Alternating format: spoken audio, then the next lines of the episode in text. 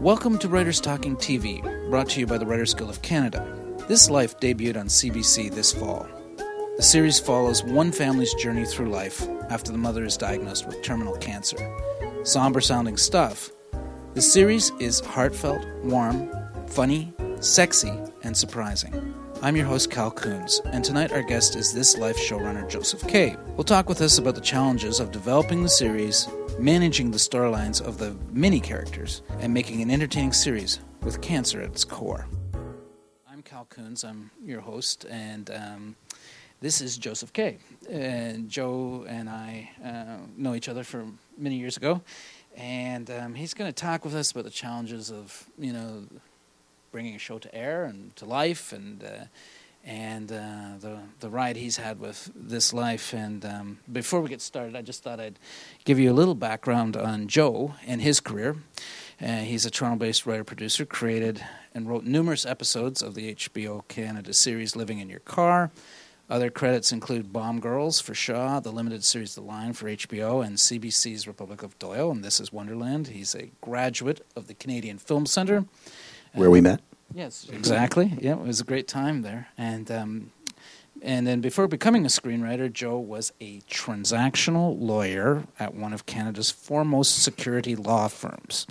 So, with that in mind, before we really talk about this life, uh, tell me a little bit about your career path, Joe, and and how you you know got into the industry and ended up here. I, I um, like a lot of people, I found myself at law school um, not necessarily wanting to be a lawyer, but just there because I got in. And uh, when I got in, perfect. uh, when I got in, even though I didn't know that I necessarily wanted to be a lawyer, uh, everybody who gets into law school is kind of driven to get a job as a lawyer. That's kind of the direction that you all run. I went in that direction, got a job as a lawyer, started working as one, but then realized pretty quickly into that that although I'd really liked the intellectual and academic side of law school, that the practice of law wasn't for me. So, sort of in my spare time while doing that and still earning money, I made a short film, and with that, I got into the Canadian Film Center in their television writing program, uh, where Cal was one of the instructors in that year. And uh, I did that, which is an amazing program. I highly recommend it. And while I was doing that program, I got a job on This Is Wonderland. was my first job, uh, and it was a really amazing learning experience. I worked on that show for the entire time it was on the air and sort of went from there. Very nice. So let's talk about this life and um, um, can you tell me about its uh, roots, where uh, the idea came from, and its sort of unique development uh, path? Sure. Well, it's an adaptation of a very successful and beloved and popular French show called Nouvelle Adresse. Um, the so the idea came from there. um, predominantly from the mind of one man named Richard Blaimert, who, in the French system, uh, they don't have writers' rooms and they don't have groups of writers writing television. It's just this one guy who sits in his apartment and churns out episode after episode after episode.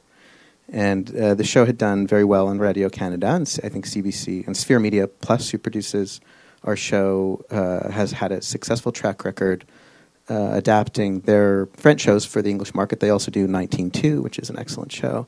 And they approached the CBC with this property, and the CBC was really interested and wanted to develop it.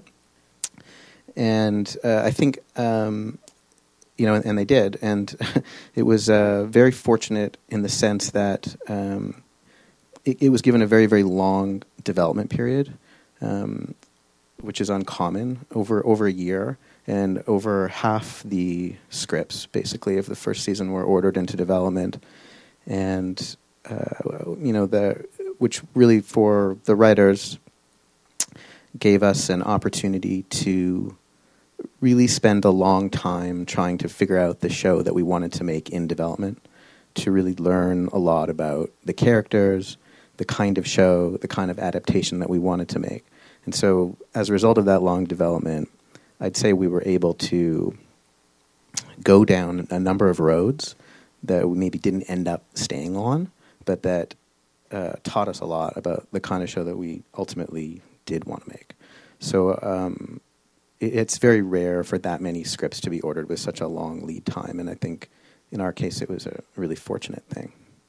So um, later we'll screen episode four, and we'll talk a little bit about that. Um, episode one, uh, you know, the core of everything. Uh, um, what were the challenges that you were faced with? Uh, and I'm not letting out a secret. It's just I got to tell you right now. It's about a family dealing with cancer, and uh, I think that it's really interesting to understand uh, how you approached it, and in developing that from you know it's intrinsic to uh, the process that you undertook to develop it, adapt it from the, from its from its uh, French origins. Yeah. Yeah, I mean, I, th- I think um, in terms of the adaptation itself, we, we knew that we were taking um, something that had become very popular while it was on the air and very loved by the audiences who watched it. So we knew that we had something at its core that audiences were responding to and also having you know read the scripts at that time that existed in French and seen some of the episodes, it was a very strong show. But I mean, early on, the question was, you know, we were never asked, and nobody ever wanted us to make a translation of a show, even though it was successful in another language. So the question was always, you know, how do you adapt it, and what do you what do you do? You know, we had very early conversations about are there even are there cultural differences between a show that might be successful in French and a show that might be successful in English or work in those two languages? And if so, are there reasons for that?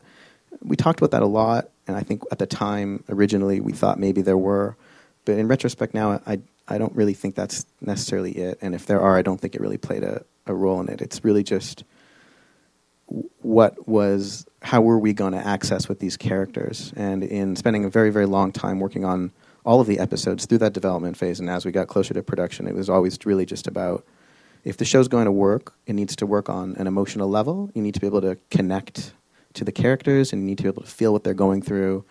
And it was always just about how we would do that.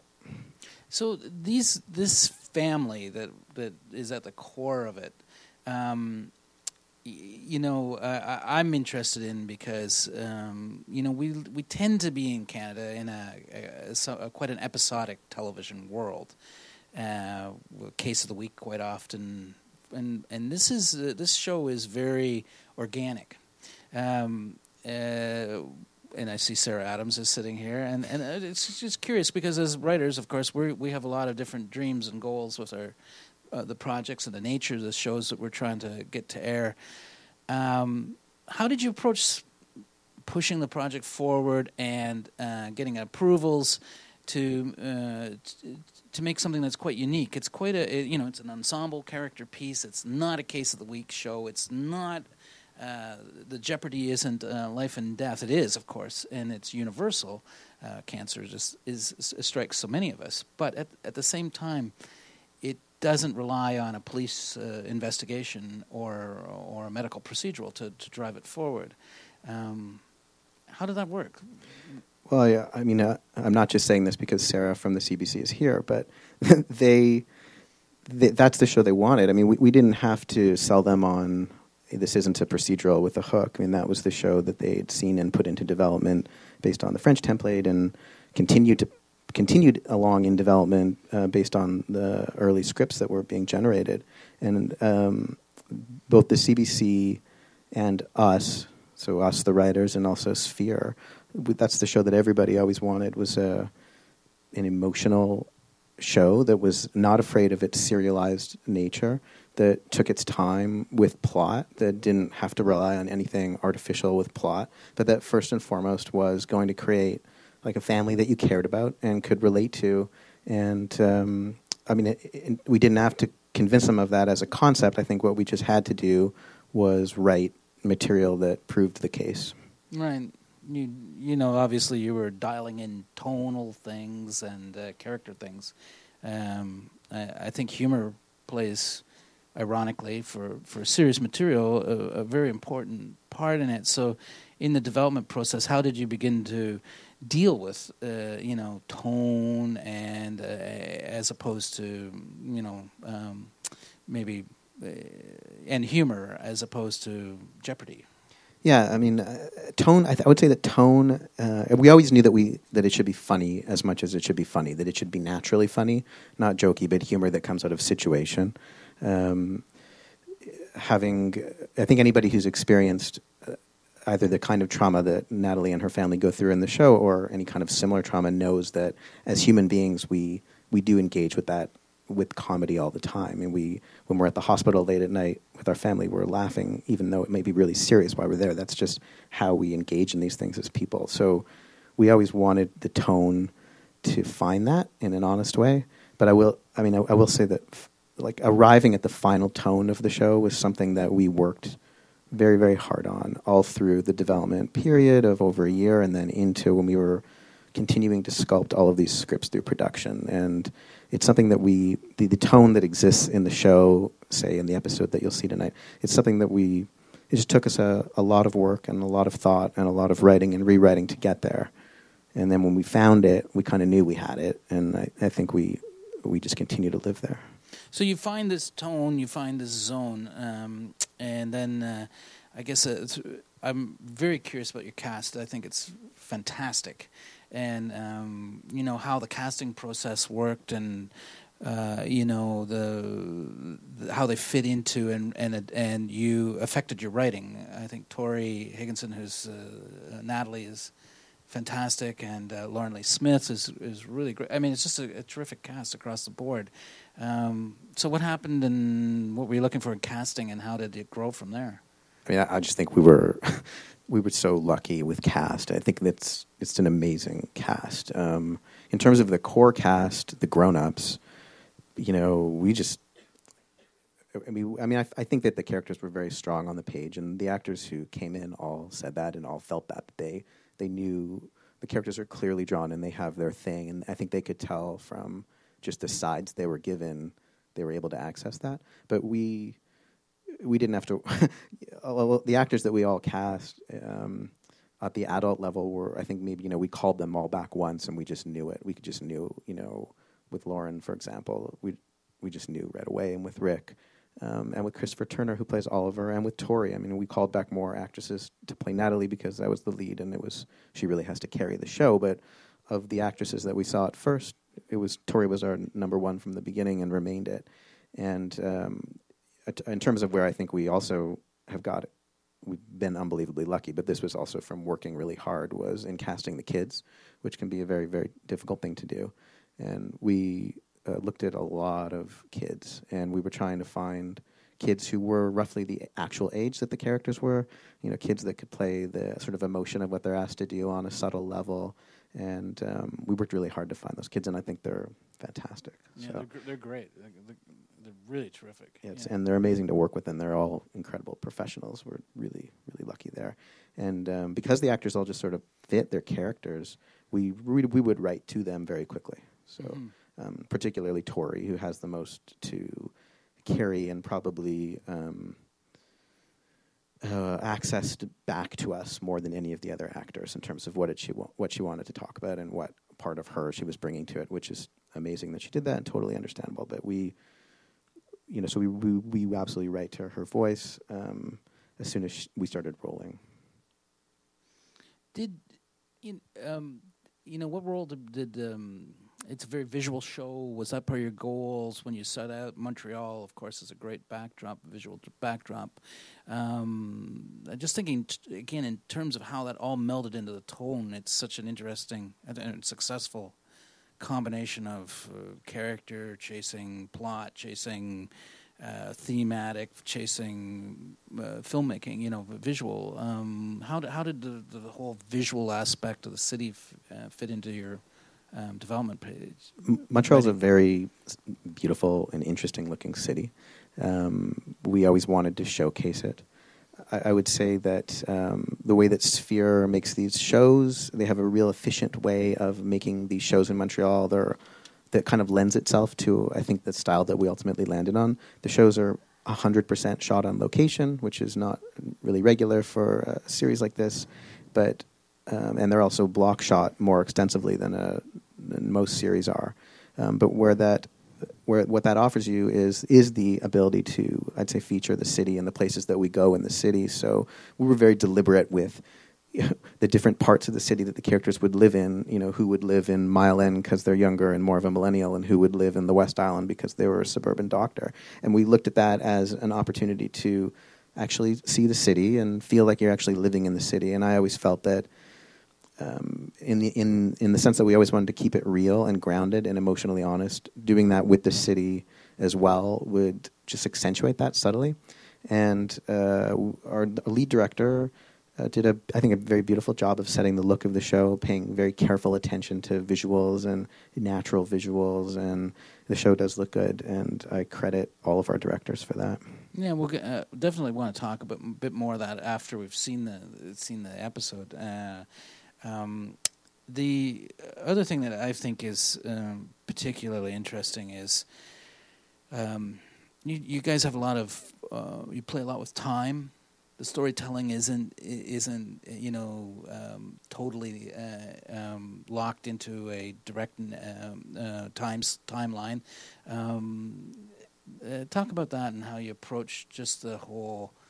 Um, again, it's a filmic way of writing. I guess is what it comes down to, and and you know you've used this palette, you know, time, uh, uh, visual, theme, humor, sexiness, everything. Right. Uh, I, I, where we where we um, go nonlinear, it's deliberate. It's I mean, our, our device is um, emotional. That's our storytelling device. It's an emotional story, you know. So where we would use that device, we use it in the first episode as a flashback, and we use it in the episode we'll screen tonight, and we use it subtly in other episodes. Is is if we're going to frame something in a nonlinear way, it's it's just to it's just to line up with what say Natalie is thinking and where her head is. So we don't do it all the time. We do it sometimes, but we have this kind of flexibility, I would say, and freedom in storytelling, um, where if that works for a character's emotional arc, where we do it. So, so is Natalie really the key to the storytelling? Then is that ultimately what comes down to, or or is it is it more like what's the what's the core and the you've got to be pinned from someplace, right? Oh yeah, she's the center of gravity for sure. I mean, I think that everything revolves around her. Um, all the characters are c- connected to her. Um, she, she's the very much the center of gravity, and this this idea, which m- might seem obvious now, um, but really didn't um, at the beginning of the development and through the development, is this really basic idea of you know she learns that she is dying and that she only has so much time left to live, and she has these really basic and pragmatic thoughts about well, what have I done and what am I going to do, and I think that that that basic question I mean, this sounds so simple, but it is simple. Applies to everybody, and so all, all of us and all the characters in the show. So they're all, whether either directly or indirectly, uh, whether they know it or not, they're asking that question of themselves. So she's connected to them, you know, from a family perspective, and sometimes very directly, and sometimes less so. But that I- emotional question that is the, it's it's at the center with her, and it trickles through to everybody. And now it's it's a big ensemble cast you had there. Um, is that a plus or minus? Uh, how, Plus. Did, how did you a plus? Yeah. Yeah. So how did you approach it? Uh, again, this is, we'll get into some of the more specific details as, after everyone's had a chance to see the show. But I think it's interesting for you to maybe hear some of these things, and then when you watch the show, think about how the how, how the hell would I write this? Because it's a, it's an intimidating process. It's mammoth, actually. I think you know. Yeah, I mean, the having the a large ensemble allows us to not only rely on the heavy melodrama of the cancer, even though I would say that we generally don't play the, cal- the cancer for heavy melodrama, but having that in our at our disposal to tell to tell many stories and to sort of expand our world as we see fit is a great storytelling device for a show that has this at its center. Um, we, the, I mean, I think that we again we're we're not hamstrung by specific uh, storytelling rules. We we don't have to touch on this character in an episode if we don't want to. Um, the nature of the stories are such that uh, because we're trying to tell, sort of guided by this idea of just telling emotionally honest stories and sort of grounded real stories that they don't have to have. Um, a thousand twists and, and turns. So, you know, we can tell a really nice story about a supporting character in two scenes in an episode if we want to um, but but we don't have to. So it's it's just a lot of freedom. Um, But you could. we could, we might. So um, let's. Uh, we're going to um, screen this uh, in a couple moments. Uh, why this episode? Uh, why'd you pick this episode? And um, is there anything you want to say about it? And you know what it, what you thought you'd like people to uh, maybe look for uh, when when screening it. I, th- I think I picked this episode, which is episode four, instead of the first episode. Is I sort of I would have assumed that a lot of people would have seen the first episode, so I thought I'd pick something a little further into the run. And I think that the show, which gets a lot of its preliminary energy from the diagnosis that Natalie gets, I think that it, it, it obviously can't stay in that extremely intense space for the, entire run. In the first episode, she finds out that she's dying, and so uh, into this uh, sort of beginning of the second third of the season, I would say it's the show kind of finding its legs. I mean, not in the sense that it wasn't working before, because I think it continues to to work all the way through, but it just sort of I, th- I feel like it's uh, shifting into gear. I think that's why why I picked it.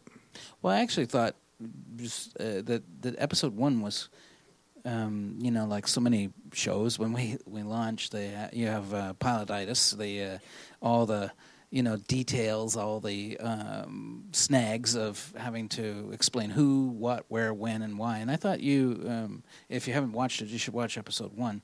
It, wa- I thought it was handled very uh, efficiently, and and the, and the story show show got up and running very quickly, and and uh, uh, um, so I actually thought that it had found its legs pretty quick, you know. Um, uh, so uh, I think everybody should take a look at it. It's very, if you haven't seen it, it's actually quite, uh, it's quite nice. You know, all the episodes are, but Thank you. Yeah, and I, I, think an, one reason for it not having pilotitis is that again we weren't, we were never asked to, and nobody affiliated with the show wanted to kind of spoon feed things. We wanted the audience to sort of come to it in a natural way, and so I feel like we didn't we didn't have to do that sort of stuff. We were allowed to kind of hit the ground running and just go.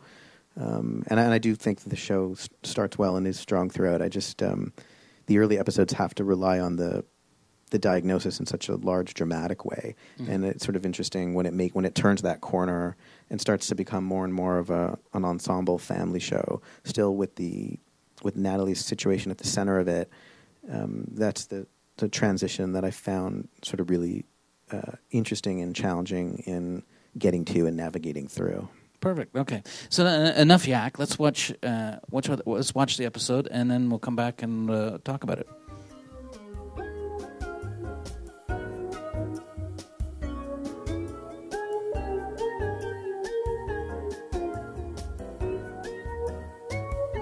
Pretty terrific. Um, Thank you. Yeah, wow. A lot going on. Amazing. Uh, I think it's such efficient s- storytelling. Um, how did it feel watching it? I've never watched it with an audience before other than um, an editor uh, well I've seen it before so uh, Yeah. uh, good fine Yeah, you should be, you should feel good about it. um, so um, before we just get into too much nuts and bolts, there's, for me, I was watching it. There's three three little things I wanted to ask you about. Um, one was uh, how the commercial breaks work.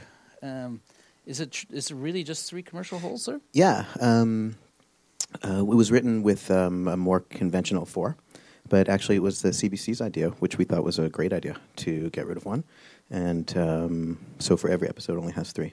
Nice. Yeah, and so the, the scripts were written in broke two acts in as much as you can do that with a show like this. I mean, there's no not regularly cliffhangers and that sort of thing, but we would. You know, we would break them to dramatic moments or dramatic arcs within an act, and uh, it was actually quite uh, to sort of in editing lose the first act, which is what we did. We we lost the first act. Um, it, it worked really well, I, I thought, and you're sort of in the show for a long time before you take the first commercial break, which I think is a really good thing. Yeah. So did did you break it like it had four acts and then just combine, or Yeah, uh, re- really, honestly, what we um, there were four, there were five acts. You know, sort of a like the the last one was always a little tag essentially, but um, we just when when we decided to get rid of one, what ended up happening in almost every episode is just cutting the first one. Is we would cut the first break, and just the first act runs twenty ish minutes as opposed to you know maybe somewhere between twenty and twenty five minutes and um, it, it- it wasn't hard to, to do that because the, then the rest of the acts tend to stay where they were in the script. The one thing that we would change in editing a lot was the blow to title. It was always written. I think it was written. Um, generally, it was written with one scene, and then it would go to title. But in editing, we played with that a lot, and we were sort of encouraged if it worked to go like deep. I think in this show it went close to seven minutes before the title, which I think is interesting. Yeah, I mean, it, it makes a really nice uh, sweep to the story, Yeah. not having to go to commercials so often. Yeah. Um, there's two other moments. Uh, the one was um, when we first meet um, uh, Maggie. She's with the uh, the two lovers uh, from the previous episode, and I was just curious about it, it's a question because I binged uh, watched uh, the show. T- t- I've been working this fall and haven't actually watched anything, uh, but but I binged it, and and so the joke plays in an interesting way. If you've watched back to back, you've seen what happens before it. I mean, it still works. Uh, it's clear what's happening there. But um, how did you approach it? Did you were you concerned at all, or were you thought this is as much likely to be as likely to be watched um, in a group viewing, or as as is uh, episodically, or You mean sort of why did we not set up that they had slept together or give you any information about what was happening there? yeah, they're cu- curious about why you kept it from me, Joe. Well, in episode two, quite a bit is made of a threesome that doesn't pan out for her. And um, quite a bit is made of it. Like they, they go on a date, and then the threesome's about to happen, and then Natalie shows up in the middle of it to tell her sister that she's dying. And um, it occupies a lot of real estate in that script. And at this point, I thought, let's just skip over it. You know, let's just start when it when it's over because we spent a long time dealing with it before. But I guess I guess what I'm really saying is, are you less concerned uh, about, and is this a trait, uh, you know, something that you're seeing about making, you know, like where you enter the story, making sure, like it's not critical that you've seen those episodes. Yet the moment is is an important moment, right? Um, is, it, is it probably changing your style of writing over the last few years? I, I think it seems to me to point to um, a different way of writing that isn't maybe uh, is a little bit more li- liberating. Yeah, I think it's um, like I, I, I kind of consider it efficiency, the sort of the amount that you can pare back and pare back and pare back and not explain and not give any setup for. It's actually quite astounding when you just do it. you know, so I was thinking that when I was watching this show, I, I don't know if anybody in the room has seen the first three episodes, but I yeah, it would add something to know there was a history there, but I don't think it makes a huge difference. I think you still figure out what's going on. Yeah, and I mean, how many people have actually have watched the first three? Yeah, so and so and and uh, you know, would you watch it binge or um, you know, yeah, yeah, interesting, very interesting. But I, I do think it's like yeah, the for me, it's the, I think the more I do it, uh, the more I'm uh, attracted to efficiency. Yeah, very very interesting.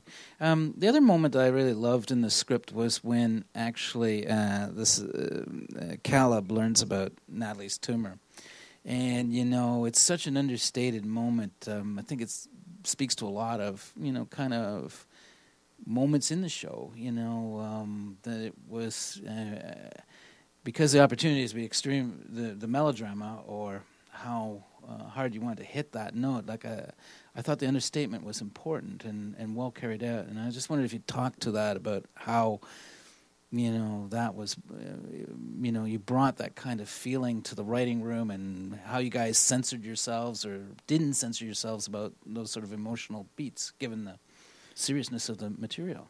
Yeah, I think we would pick um, big emotional moments carefully. Um, I think they're few and far between, actually, in the entire season. Even when there's the emotion there, in terms of people really going for it emotionally. I think with that, so we, we did talk about in ab- talk about that in the room about the the quietness of moments like that. Um, when I was Caleb's age, my mother had cancer. She survived, but uh, for me, I, I, I that's how I would have dealt with it. So that's just me. But I wouldn't have broken down, you know. Um, so I think I just would have been numb to it because I think that's the my memory is of being numb to it, and if, in fact, totally blocking it out even while it was happening. And I think at his age, you, you're not necessarily emotionally ready to be inviting to people in an emotional situation like that. Um, and also, he's a low affect character, and always was, and that's kind of how he just evolved in our minds. And he's a low affect actor. he's very, very good, very natural, but he's he's just low affect. So even if we had wanted him to sob in that scene, he wouldn't have. I will try it again.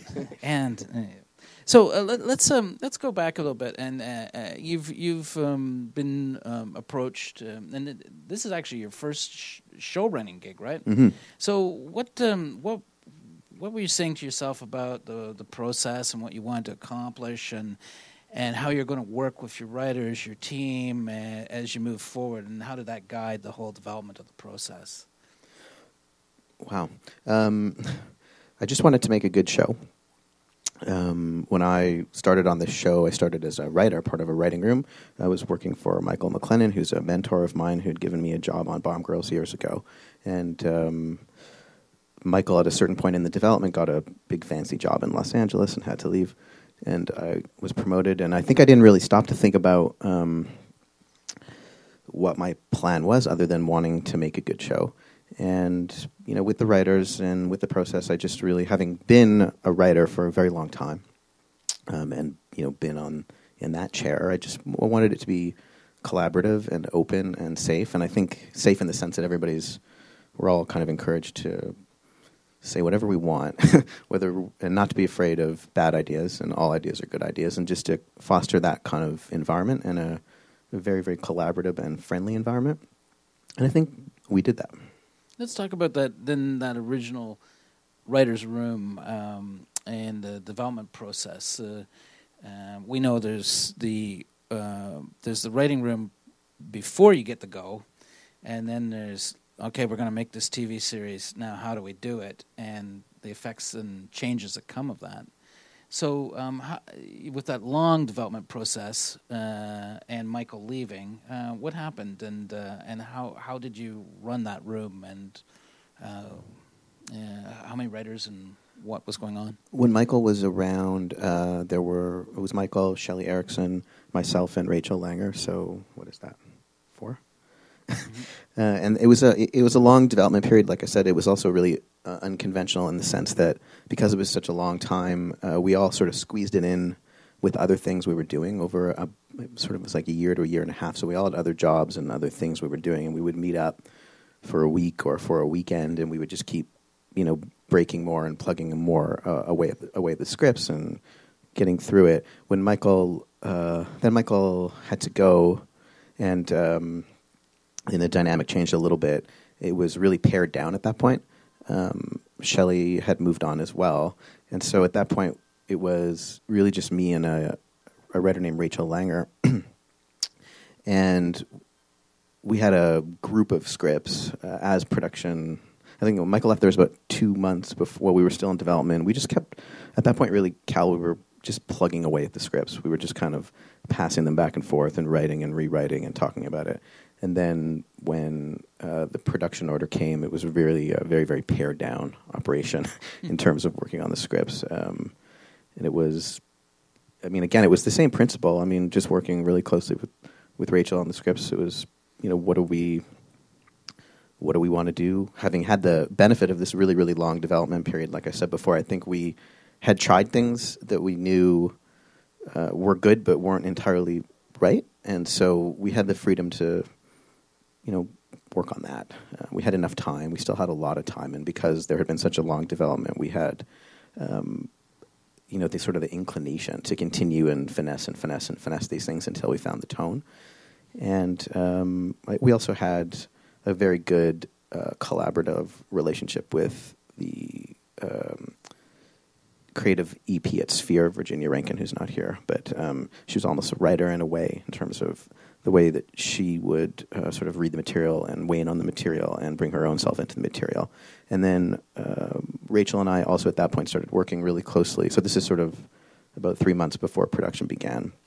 We started working quite closely with Richard Blaimert, the author of The French Show, and he was a really, really valuable resource to us because he, although we had gone and changed the incidence of plot in his show quite substantially, um, he, that didn't bother him at all. In fact, he sort of liked he, he liked engaging with it because although sort of for the most part what the characters are doing it tends to be quite a bit different.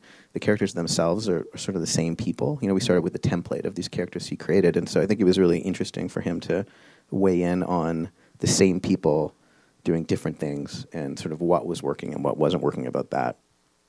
And so we you know we took in all the input and just kept writing and rewriting and rewriting and rewriting So, um, how does you know, basically t- walk me through how a show works? I'd, I'd love to know, like, um, did you um, do you pitch, uh, talk about story ideas? Do you think of it in terms of A, B, C, D storylines or characters? Uh, how how are you actually um, approaching the actual nuts and bolts of the, of of the script? It's very efficient. There's a lot of things in play, a lot of scenes. Yeah. Um, uh, how how do you how do you develop it and move forward? How do you break a story? we start with Natalie um, in these first season scripts for sure. We start with Natalie, and sort of every episode has to have her.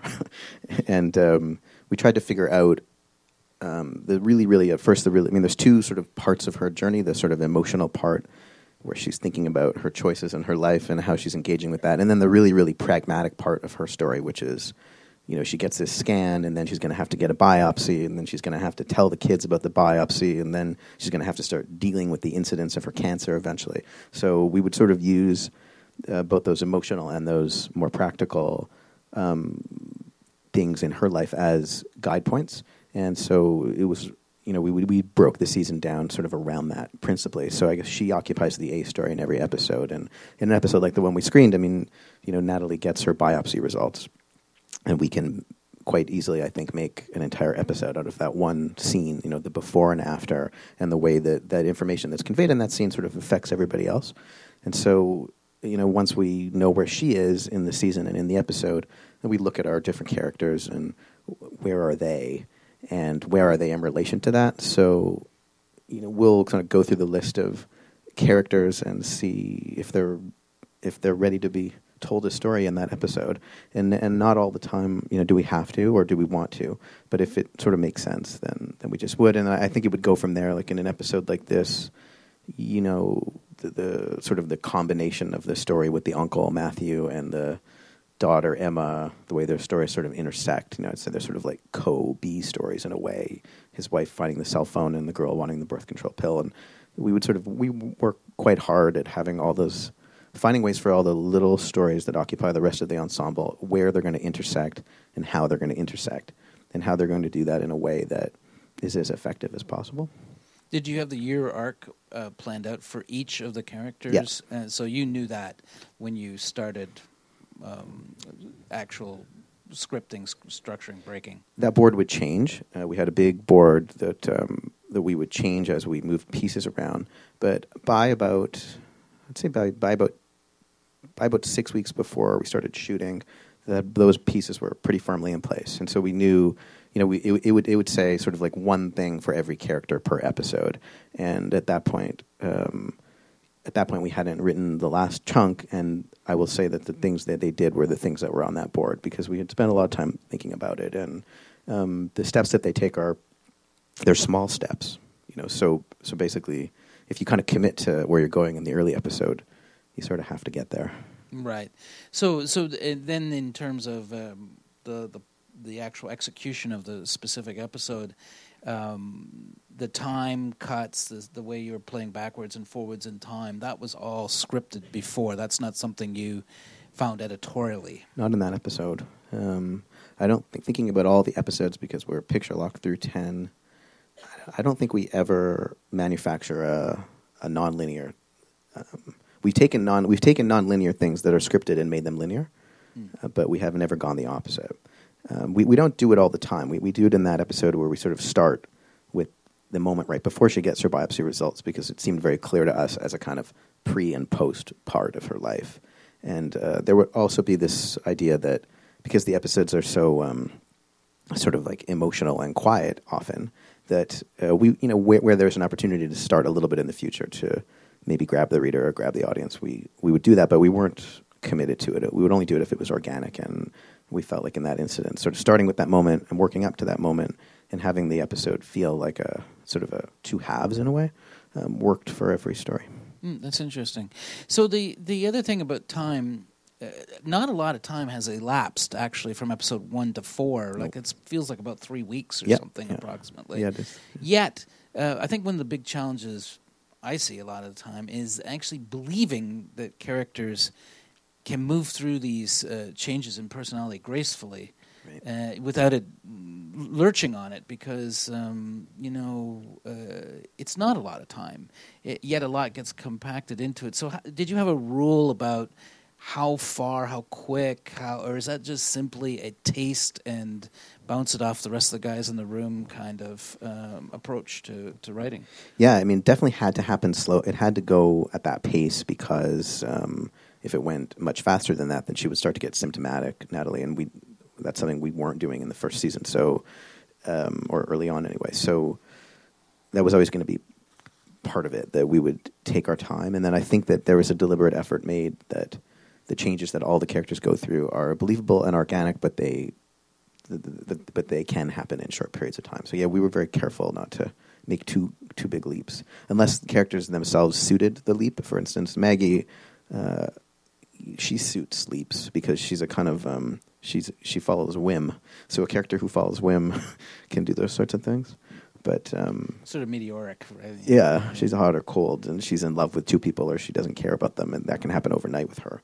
But but that we couldn't do that with the other characters. Well, and and, and just the way she could be of absolutely no uh, support to the person who's a cancer victim yeah. in, in, a, in a scene. It's very natural. It's, it's, like thank you for showing up. She was having a bad day. exactly. Yeah. So, um, so Maggie, I, I, I, get how you structure based around Maggie. Then, um, how did you guys develop the other storylines? Were they all just uh, that was that stuff that people individuals pitched? Uh, people thought I love this character to go this way, and how, it, uh, and then I think, or was it thrown into relief because of, of Maggie's situation? Did you want something that bounced off of uh, of her storyline? Yeah, we we absolutely wanted the storylines to bounce off of the central storyline to provide comic relief and to provide just a whole different energy to the storytelling, and that yeah, everybody wanted that. Everybody part of the show. We thought it was very important to have the tonal changes. They still feel like the same show, but uh, and yeah, people would people would um, pitch what you know. Uh, Maggie Maggie the is an easier one to pitch for. Um, she's like she can do anything, and everybody in the writers' room was always very interested in her kind of ongoing relationship with that couple.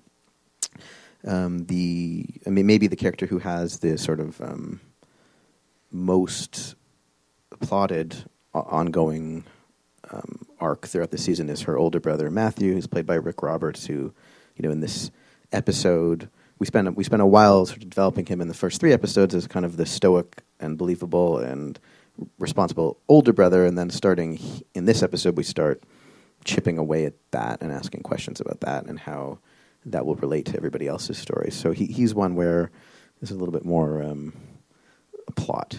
People were able to throw it. A, we were able to throw it ourselves. It's quite mysterious what's happening with him and where it will go over the course. Yeah. And then for something like Emma, who's the older daughter, we sort of always knew that her story in the entire season is about having a boyfriend. And at some point, having a boyfriend, there's not that much you can really pitch about that other than purely emotional things to go through. And then we always knew that at some point the storytelling around her mother would catch up to what she was going through. And that when those things intersected, it would add stakes to the story. But in something like that, it isn't so much about pitching what should she do in as much as us talking about how she feels. You know, really trying to kind of track her emotion through the story. Yeah, it's also interesting. I think that so Caleb in this episode learns mom's problem. I mean, you know, when we've seen other shows that have used cancer as the you know, Breaking Bad, of course, you know, because I can't tell them because I gotta provide for them, and hence shenanigans, shenanigans ensue. And um, I feel like you're inching towards the gradual revelation to all of them. Uh, and when that penny drops to get the most story uh, um, possible by timely, uh, you know, timing out how that one piece of information is is dropped. Yeah, and, and, and sort of figuring out how to tell that, um, we wanted to be as real as possible with it, I think. And so we wanted to delay it because by delaying it, there's storytelling possibilities. If everybody just knows at the beginning, then you know you, you, everybody just knows. So if you can delay it and you can delay it in a way that feels real, that's good. And so we tried to in getting into sort of Natalie's head and why would she not tell them right away? And it's you know because she's both wrestling with it on an emotional level, she's literally afraid to tell them, so that's believable. But it also is the um, and she accesses this in episode in this episode that we watched, and in the one before and in the one after. The more pragmatic reasons that she's not telling them because when she wants to tell when she does tell them she wants them to know that everything's arranged for and so there's this kind of ongoing story but who's going to take the kids and so by breaking that down really pragmatically we felt you can believe the delay and how she tells them and you're absolutely right that we're building to when she finally does break that information it's a it's a it's a it's a big point in the season Yeah, and you get, I assume you'll get to all kinds of story generated by that then as well. yeah and uh, how they react to it Yeah, yeah. Yeah. So how um, how long is each script? How, how many pages are you are you writing? 50 pages Really? yeah Yeah. See, it's, so much happens in those fifty pages. It's fantastic. How many scenes? 45 scenes maybe Wow. yeah So you know, a page or a page point, yeah you know, per scene. Yeah. Yeah. when there's a long scene in the show, you really feel it. When you're watching the episode, you know, and you think. I think I, I mean I do, but I think Mm. people even self-consciously, subconsciously realize it. I like the really, we really like the short scenes. Um, sort of, if again, sort of an efficient deliver delivering of information of information or emotion. So, as a showrunner, then well, let's sh- shift uh, hats here. Um, how did production deal with this? You said Sphere has a way of working. To me, you're going like, boy, there's a lot of locations, a lot of uh, a lot of things that are happening. Um, uh, how did you guys approach actual production and being a you know an efficient writer for, for, for production of the scripts? Yeah, the I was really impressed about the way that the people that I worked with in Montreal on the production side of the show really wanted across the board to realize the vision, and I'm I'm really accustomed to uh, being told really early on why something isn't going to be good for production for budgetary or other reasons, and so when I'm writing or when we're writing, we're always thinking about that, but you know, we were trying to think about that as we were writing these scripts. We knew it was going to be all location. We knew it was going to be block shot. So even though there were a lot of scenes in every script, a lot of short scenes, which makes it harder on the schedule, we think about the episodes not as one episode, but as three episodes while we're writing them. So if we're going to put a scene in the office where the older brother works the doctor, so we know we're going to have to go back there a certain amount of times in this block to make it to make it earn its keep. So we would never just sort of write a moment like that independently without thinking ahead and how we can afford to go there that one time. So, so I mean, on the first front, we're we're cognizant of that, and you know, we know what we're dealing with, and we know how to find an economy of scale there, and we do our best. Then, when it came to the sort of the line producer and the whole production, th- they really wanted to make it work. So they really didn't. I expected um, You can't do this. yeah, but I actually didn't get Yeah. that. Yeah, Yeah. yeah, So I, it was always okay. We'll do this. We'll figure it out. I think it was a challenge for them to to figure it out. And um, the days wouldn't. I mean, I've been on shows where where it's like you're shooting 14 pages a day, but we weren't doing that because our scripts aren't overly long. You know, our scripts are. Um, we weren't. There's not much left on the cutting room floor. You know, so uh, which is it can be can be challenging in editing because you more or less need to use everything that you write and shoot but we were able to go to the places that we wanted to go to and I think maximize them. Yeah, no, I, I mean, I think it's a very handsome looking show, and that leads to my, you know, um, I think they're very visual scripts, uh, very, very, uh, the film's uh, visual. So, um, how did you how did you work with the directors, and how did you uh, develop, and how much of that was scripted? The uh, you know, to take advantage of the amazing locations, uh, the visual looks, the kind of, uh, you know, all the different things you're doing, the slow motion, the underwater, the things that we've seen in different episodes, uh, moments of solitude. You know, Yeah. really. I mean, I, I, we really, we the writers really believed in moments of solitude in the script, so a lot of those are scripted. Uh, we were not afraid of and embraced the idea of being quietly alone with our characters, or with multiple characters, or with one character. That's written a lot. Uh, but some of the visual flourishes really come purely from the directors, and um, I, you know, the director of the first block, Louis Choquette. The um, they underwater in episodes two and three. Emma's training for her triathlon, and there's an underwater camera, and that that was totally him. We never scripted it underwater. He wanted to do it, and I think it. And he worked really hard to be able to afford it and to be able to fit it into the day, and it makes a huge difference. That sort of that cinematic flair makes a huge difference. In episode two, Natalie drops her phone in the toilet, and Louis insisted on getting a toilet cam. he had to have it made, you know, and it took a long time. And then, and as the result of it, you can see the from below. You know, you can see the phone fall into the toilet. But I, again, I think that wasn't in the script, but I think it's totally worth it. And the sequence at the end of episode one, where she gets her at the very end of episode one, she gets told the results of her scan, and she walks silently um, out of a a hotel, out of a hospital office, down a corridor, and then drops her bag of shopping down the staircase. And that was all. That was scripted um, as a moment, the moment that it is. But he, but our director, I think, just did a beautiful cinematic job Yeah, realizing that. Yeah, and he spent a long time, I mean, you know, for a, for a television show, sort of orchestrating that. And do um, do, you- do the writers then um, do you uh, go to set with your script, or is one of one of the writers on set all the time, working kind of closely with the directors, producers, uh, changes on the fly, that kind of thing? I was on set hundred percent of the time.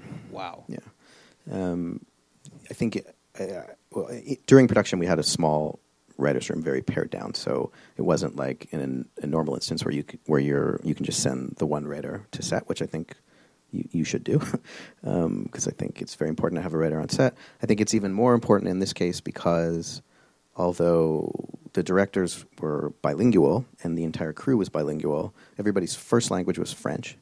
And so if, if the writer or a writer isn't on set for that, um, that's not good because when the actors start talking about the scene, which happens most of the time, you know, we block the scene and hear how the scene sounds, and everybody has questions about the scene. You need to have a, a writer there to to deal with that.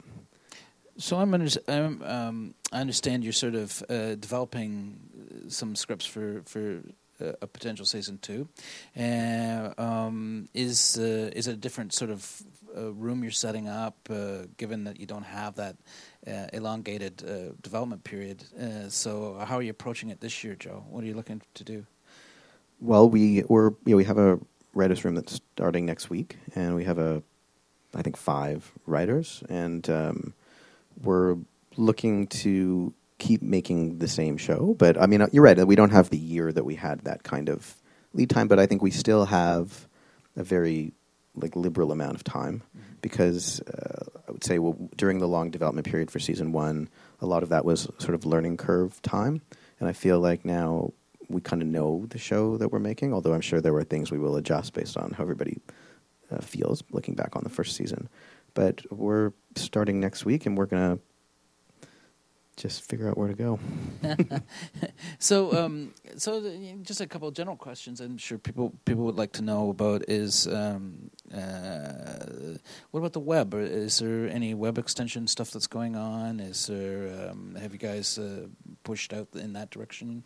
We have a really, I think we have a really great social media team and a big social media presence. Lots of tweeting and and um, lots of sort of a lot of presence there. And I know that the CBC website's really got a, a, like a lot of in- interesting information about the show that I am really proud of.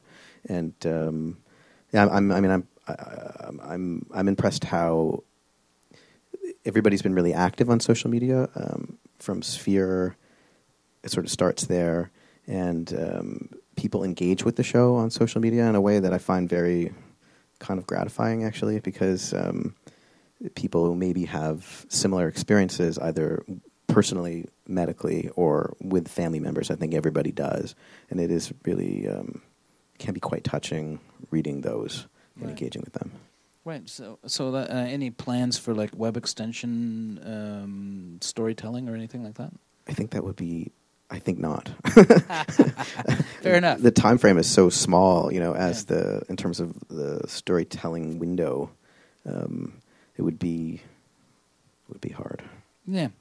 Um, so uh, just before I'm going to open up for some you know questions off the floor, um, just a couple of general thoughts about uh, you know uh, writers, um, where from where you're sitting, what sort of uh, if you were looking for uh, to read scripts, young people, young writers' scripts, uh, new peop- new stuff. What are you looking for? Are you looking for specs, specific types of specs? Uh, what qualities are you looking for in the scripts? Um, where, are you, where are you sitting with that? I personally would re- would be would want to see or- original material, not spec of existing material, and it wouldn't matter to me if it was um, a, a show like ours. If it was a, it wouldn't matter if I was reading a family drama. If I was reading somebody for our show, as long as it's original and has an original voice and is efficiently written.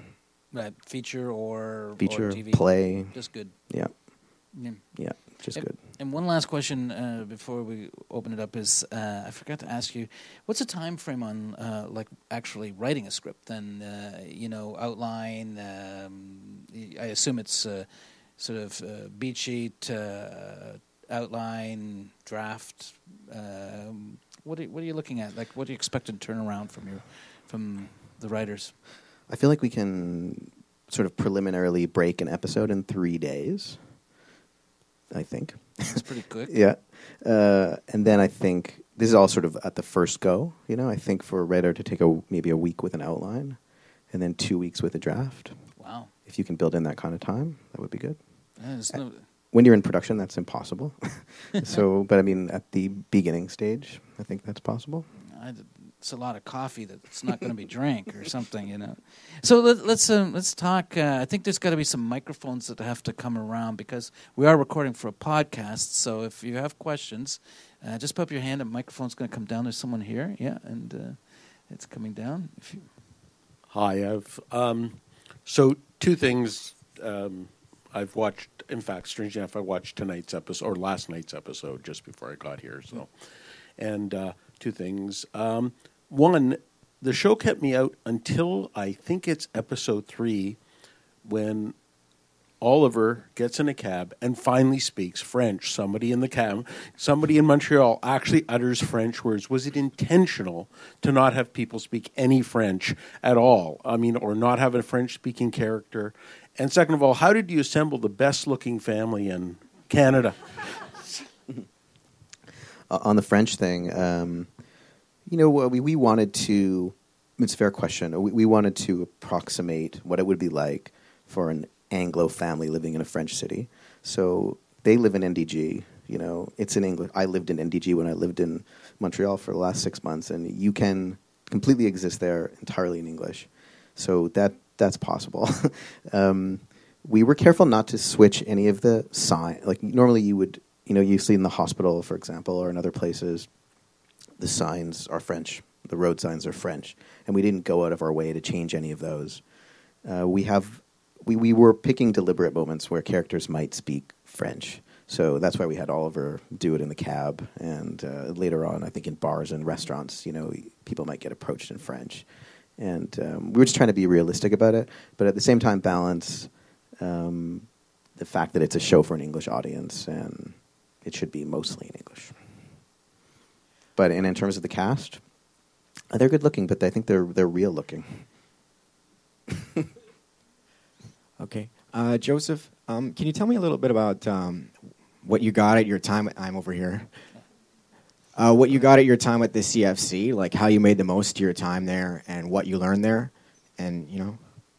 The CFC was a was a great experience. I did the primetime, still called the primetime program. I think so, yeah. Uh, so it's like a simulated writers' room, um, and it's it's just a it's like a workshop of the actual business. And the showrunner in residence when I was there, uh, Shelley Eriksen, is a writer that I worked with on this show, and she just made it like it was in every possible way like a real writers' room. We felt the same pressure that we feel in production. So you just just by doing that intensely, uh, it's a great learning experience.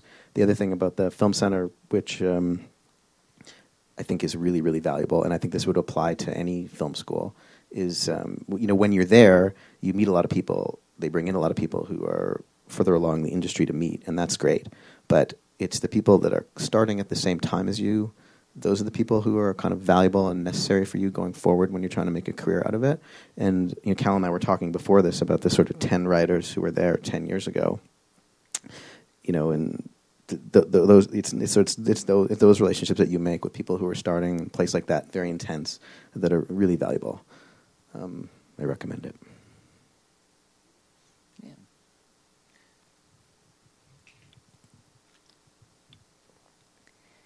Hi. I was wondering, um, for me, which would I imagine would be one of the biggest challenges, was what did you do if if you did try anything to get into the experience of of what it would be like to to have for Natalie to to have terminal cancer and have that experience of being a mother and dying and and getting in trying to get into what that experience would be like? Yeah, I mean, you just you talk about it a lot. You try to be really real and honest about it. Um, you know, on the uh, you know on the mothering side, I you know I know I personally, not speaking for the other writers, but would draw from my own experience as a parent and just kind of thinking about as much as I can about about my children and how I feel, you know, how I would feel if I knew I wasn't going to see them. And so you just try to draw really, really personally. Um, we we just spend a long time trying to stay inside our head, and, and I think one way one one way to do it in a way that feels real is to not hurry through any steps that she's going through. You know, that's why there's a four episode gap between she gets a scan in episode one and she gets her biopsy results in episode four, and we just kind of let her live in those moments. And um, yeah, it's just trying to it's trying to stay. And then and then and then as soon as Torri came on, the actress, you know, she had her own entire process about that. So I mean, I think we can, you know, we can try to keep the writing real as much as we can. And if she's not able to sort of access it internally, you're not going to believe it. And she and she really, really, really, really can access it internally. I think. Um, and the other thing is, we try not to let it fly off the handle story wise. You know, she knows she's dying, but she's not going to go jump out of an airplane. You know, it's not like a kind of bucket list situation. It's a, to try to keep it grounded and keep it relatable, and just yeah. Did you table ra- table read the episodes, or, or as like um, so? How far would the actors be ahead, be able to feed in to respond to the material, Joe? So- We shoot in three blocks. The first episode is three. The sex, the sec, the first block is three episodes. The second block is four episodes, and the final block was three episodes. That's our production schedule. We would do a table read before each block. Uh, I think the actors would get the scripts. In in the second block, they started maybe two weeks before the table read, so two weeks before production. Um, actually, with them, for the most part, because they're playing very specific emotional storylines. I didn't really want them to get them too early. I kind of wanted them to stay in the space that they were in, to not think too far ahead about what I was going to do, or, or even in some cases, what had actually happened to me with uh, Oliver. He read the first three scripts and didn't know anything about what had happened to his character. And, um, you, you know, we, we tried to hold on to that as long as possible. By the time I got to the third block, uh, Torri in particular really needed to know, and and that made sense because she she just she she had to get ready, you know, not Mhm. just for, she, but and nobody else. ac- People generally didn't didn't ask. Yeah. Yeah, very interesting. Yes, and more questions? There's someone down here, I see, or is someone back there? Okay, sorry. Hey, Joseph, how's it going? Good. Um, there was a moment in this episode that really captured my imagination, and it's when um, Natalie is at work, and on her computer screen, she sees that message um, You're abandoning your children, you're running out of time, which I interpreted as, uh, I mean, I guess a hallucination. But I'm wondering if you can just talk about that moment, and maybe if that device is used uh, again in, in uh, other episodes. Yeah, I mean that's sort of an example of us trying to access what she's thinking, and she feels guilty for abandoning her children, and she because she feels so guilty, she's kind of paralyzed and can't do anything about it, and she's not telling them what's going on with her, and she's using this impending biopsy as a way to not tell them because she doesn't have the results yet, and so yeah, it just came to us kind of randomly as a way to to hauntingly tell you what was going on inside her head. And no, I don't think we we, we, we use other um, we we use other kind of surreal, very very sparingly. There are other um, small surreal moments we use throughout the season, but very sparingly. Yeah, thank you. I, I think so too, and I think the key there is if you find stuff like that that works when it works, is not to overuse it. So we we didn't. Hi. Um, you mentioned that you would accept a lot of different kind of samples in terms of writing. I know that there's this balance between comedy and drama. Would you accept comedic samples? Would you consider those for the for the show? I definitely would. Yeah. I mean, if I was reading and trying to hire, for me, it's just I feel like um, it's just about. It, I mean, you know, if if if it reads like a, I, I would I would encourage you to whatever you think proves who you are. you know, if you believe in it, then it's who you are, and you should use it. I mean, I know for myself in the past, I've got work as a result of samples that were not in any way right for the show. you know, because uh, um, somebody read, you know, somebody read this random spec I wrote that never got made, and it's completely different from what was there, but something about it spoke to the person hiring, and you just never know what that's going to be. Someone right, right here in the middle, I think. Hi. Uh, just a practical question about the writing. Um, do you leave it to your writers to learn like the medical jargon about cancer and all the steps and medication, or is there a doctor or someone you talk to about how all that works? It's pretty technical. Yeah, we have a medical oncologist who's um, on the payroll, and so we'll do like a healthy googling of this scenario in the writers' room, and then and then and then the writer might take a whack at it, you know, but then we'll get the medical oncologist to read it and tell us where we screwed it up. Makes sense. Yeah. Thanks. Um, as a showrunner, like, um, how do you main, how do you enforce that serious tone? Because there are a lot of s- of, of situations where I notice it could just turn into slapstick so easily, and you just sort of, it's like walking a tightrope. You guys just sort of stay on the tightrope, and you you keep that tone. And a lot of Canadian shows don't do that. Uh, well, I think we all worked hard together to find that tone. So, um, you know, me and the other writers and the, the you know the producers and the network, we all worked hard to find it and want to be there. So we all kind of coming from the same place. So I feel like all the writers could dial that naturally. But then, you know, finally, I, I get to work on the script. you know, so then that's always the benefit of the the showrunner process, where one one person finally gets to go through and make little adjustments where they're necessary. But I, I feel very fortunate that the writers just were able to do that. How much um, was uh, was there any any room to ad lib? Any room to uh, work on the fly for the actors? How did that go? Was there, or, or was a script uh, um, carved in stone, Joe? No, it's not carved in stone. Uh, there definitely is room to ad lib. We would block the scene. Some actors want to do that all the time. Rick Roberts always wants to do that. Not not in any way that changes the scene, but just he wants to say it the way he wants to say it. And it's not to say that he changes the text. He's very respectful of the text, but he has his own access points. And um, some actors, like Lauren Lee Smith, never wants to. She just, you know, so it just depends on the actor. But uh, yeah, we block the scene and we would hear, we would hear it. And sometimes they'd ask us, you know, big questions about, can I say this instead of that, or do you think it's important that we don't talk about this, and those kinds of things. And I found that. Um, you want to be collaborative and you want to invite all those things and on, on the chance that they might make the scene a lot better and they often will but then there's also sometimes they won't you know sometimes you have to be really in the moment and make sure that if you are going to go along with the energy that the actors are bringing into that moment when say they have a great line to add and it's really funny and interesting but it's adding a piece of information that we didn't need you know. You just have to be very vigilant that um, it doesn't get in the way of the narrative. But uh, but many many times they they made scenes better and my uh, concern was always that the scenes felt real.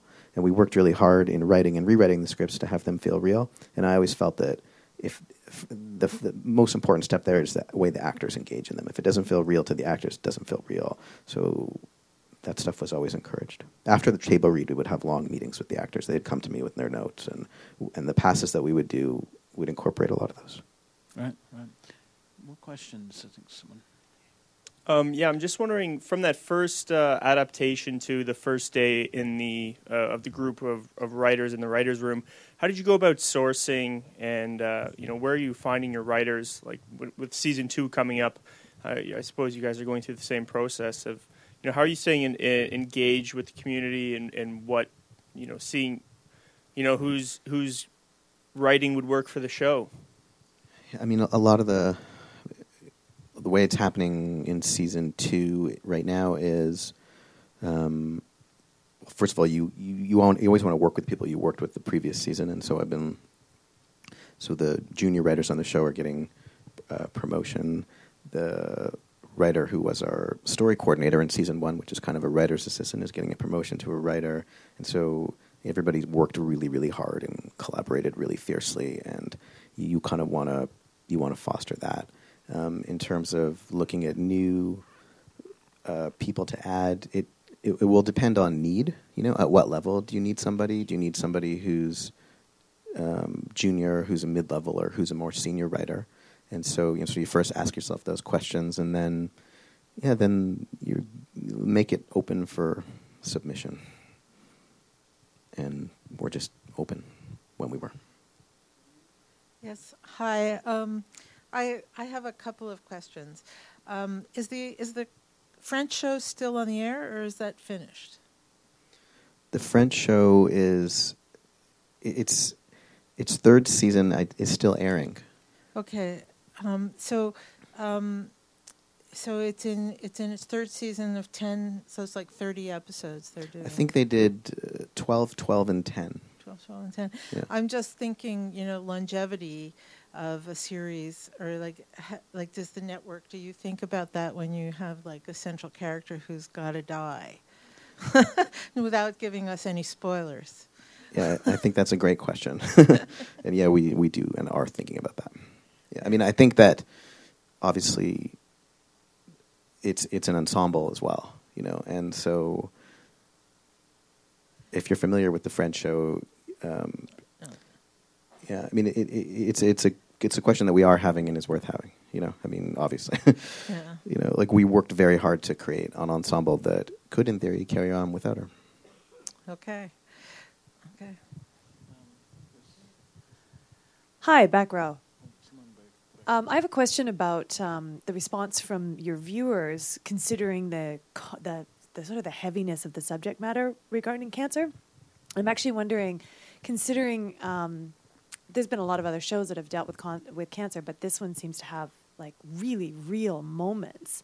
And considering how many people have had cancer touch their lives, I'm curious to know what sort of response that you've gotten from your viewers, whether they find it cathartic or whether they find it hard to watch. we've had people uh, write to us about uh, how it is hard to watch, but it is cathartic. Um, so, and then I mean, it's it's gratifying to hear that, and I, I think that we feel a, a very responsive, a sense of responsibility there, because we are trying to tell the story in a real way, and um, you know, it should be entertaining as well as as just. A, I mean, it's not meant to be harrowing. You know, it's just meant to be real and engaging. So we have had those we have had actually quite a few people reach out to us via social media to sort of share their own experiences and say that it's been cathartic for them that that they have a happy cry you know a cathartic cry Uh, hi there. Uh, sorry. Um, you were talking about like uh, how you had uh, plot elements change. You discussed uh, tone a lot and how you guys were going to, I guess, tackle that. But when it came to like the theme, like the central message of the show, and it being an ad- adaptation, like, was it like your plan to keep it exactly the same, or has it changed at all? Like, I guess, what was your process with, uh, I guess, making a, a solid theme of the show? I, I, th- I think that when I look at what I think the theme is now, it seems really obvious to me, you know, that, that you're going to die, and then what are you going to do while you're alive? And whether you actually know that you're dying or not, um, so if you don't know that you are, that's still the same question. But that wasn't, that didn't occur to me in the beginning. Um, it took a while to, to get there. And I I don't think that's a, I, I- think that's like a fair question you could ask because of the story that's at the center of the show, and because we st- we tell, you know, stories about people who are kind of grasping with, with it either directly or indirectly. But I don't think it's it's meant to be um, in your face. You know, I think it's just a, you could you could ask it of any of us. Let me ask you this: Do you, do you find it? Uh, uh, do you find it to be the case that oftentimes the theme, what you thought you were writing about, is something different when you're finished, or or you never really thought about it that much, and it became self-evident as you as you worked through the material? Like, I mean, is it a conscious decision to write theme down on on a sheet of paper? Yeah, we we mean we when we're bra- um, when we break an episode, we don't write. Okay, the theme for this is the characters are lying to themselves or whatever. We we don't access it that way. Um, so yeah, I, th- I think I think for me it is something that you figure out as you go through it. I think if you decide what it is beforehand, maybe that will work. But I, for this, I found that sort of the deeper that we get into it, and the more that we think about it, that we've come to an understanding of what it is, and that it it's just again like it's just a very it's just, it's simple. Yeah, I've worked on a show where that was a forbidden word. Like me, the showrunner wouldn't no theme. Don't talk to me about it. You know, we'll Yeah. find out what it is. It, it will appear. Yeah, I don't think we ever we ever really we didn't talk about it either. Yeah. Interesting. Yeah. Um, Uh, yeah, I was wondering when you're uh, working on the show from a, I guess, a more pragmatic side of it is, uh, are you crafting it so that it'll uh, you can sell it in other markets or anything like that, or is, is there is that ever taken into consideration with the storyline and the people that sort of thing? I mean, I know that that would be the goal. That, that I know that the people who are behind the show would want that to be the case. So, but that said, um, I, although I think about that, it's difficult to incorporate that into the storytelling because I don't know how how I would. You know, so it's in my it's in my head, but um, and it's we we we know that's a thing, um, but um, I'm not sure how you know how to sort of position it for multiple markets. I mean, actually, one that's one reason why that's one reason why having a lot of French in the show is not a great idea because um, that's n- not entirely helpful for multiple markets. Um, we're aware of it, but I think I think actually finally though, again, keeping the story kind of human and relatable, I, I, I sort of had thought at one point was the best way that we could do that. Hi. Um, one of the things in the show that I find especially brilliant in Torri's acting is just all the emotional detail that comes through in her face. Natalie says so much without saying it. So, how emotionally detailed are the scripts, and how much is left up to the actors? they are very emotionally detailed. We we don't write like long paragraphs of narration for the actors or stage direction, but we are specific. But that said, that's Torri. That's in that you know, for example, in the it might be in the script. You know, we want you to feel a certain way, but it's really Torri. And in that scene at the final scene of episode four that we watched, and the way she um, looks at him and puts her hand out and tells him not to say anything, and then delivers that line yeah, I mean that's just her being in the moment and really understanding how the character feels. And I remember her the day that we, I remember her hours before she did that, and kind of the things that she was asking me about about the little speech. And she had all these um, things in the little speech she wanted to change, and we talked about it. And in the end, she didn't change any of it, but she just really kind of knew where the character was. And so we can write that stuff, but they have to be able to deliver it, and she really can. when it comes technically to writing that, Joe, is that an action line or is that wrylies or uh, parentheticals or how, do, how are you doing that? mostly it's an action line, and we we try not to write like a large paragraph. You know, we'll try to be as efficient as we can, um, and and, and we'll often try not to do it a lot too. It's only if we really can't help ourselves. Yeah. Yeah. okay. So, knowing that you're uh, you were a lawyer, did you write that lawyer scene to make lawyers look terrible on purpose? Was that was was that that why you had her come back for that scene? And and then the other thing, just for fun, if you ever want to have it, watch your show, then watch Jane the Virgin right after to see the two extremes in family dramas. I've never seen Jane the Virgin, but I heard it's great. Um, I think this is probably probably a pretty good place to, to wrap up. Oh, it's I have one more, sorry. Oh, no, that's a bad place to wrap up. sorry. Um, just a quick question, I guess, in terms of the adapting process. And I know the French version gave you sort of a starting point and a world to start with, but how how closely does it track to the French version, and what were sort of the key changes that you felt um, you had to make to make it relevant to CBC's audience? the the central story with Natalie tracks closely, um, sort of emotionally more than anything else.